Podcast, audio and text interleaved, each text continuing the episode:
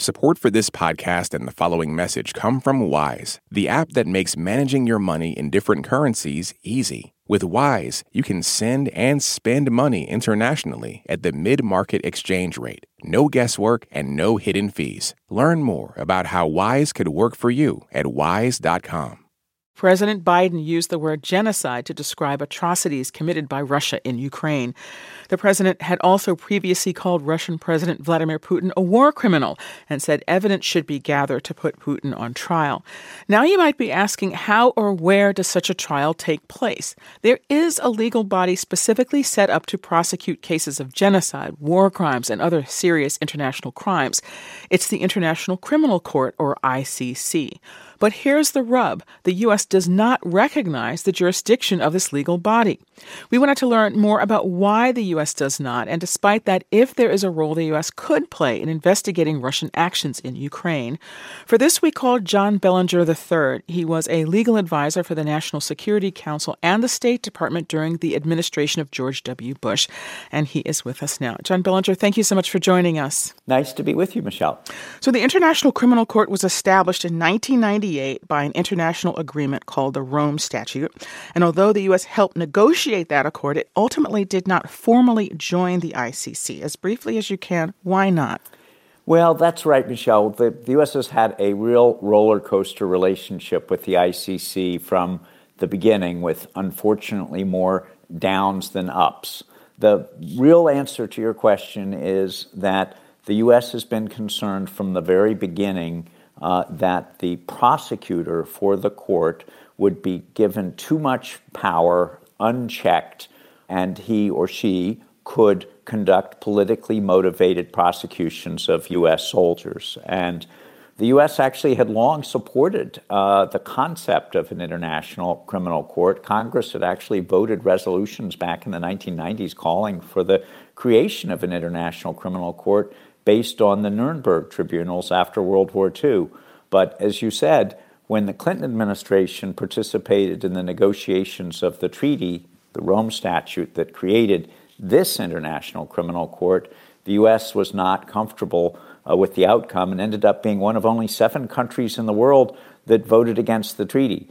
I do want to point out that Russia also does not recognize the jurisdiction of the International Criminal Court, but the ICC has already opened investigations into possible war crimes committed by Russia in Ukraine.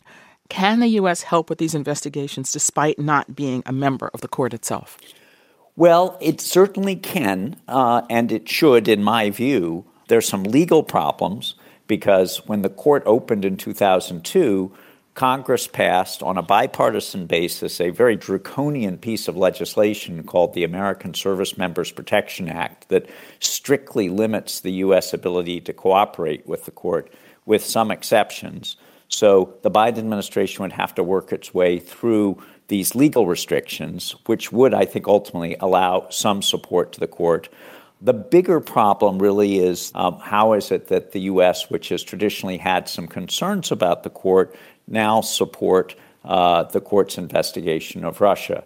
There's an answer to that, which is that the United States is not concerned about everything that the ICC does. In fact, when I was legal advisor for the State Department in the second term of the Bush administration, we supported the court's investigation of the genocide in Sudan.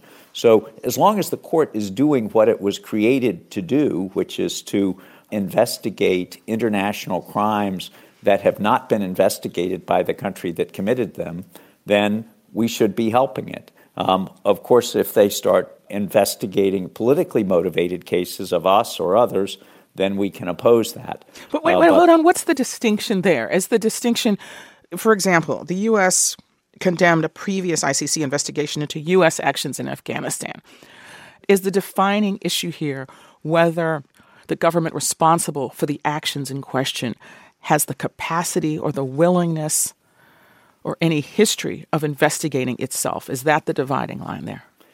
So, if the United States does end up supporting the ICC's investigation of Russia, which I hope and ultimately think that the Biden administration will, we will certainly open ourselves up to some charges of hypocrisy because of these traditional concerns that the U.S. has had about the ICC's investigation of the United States. But there is a difference.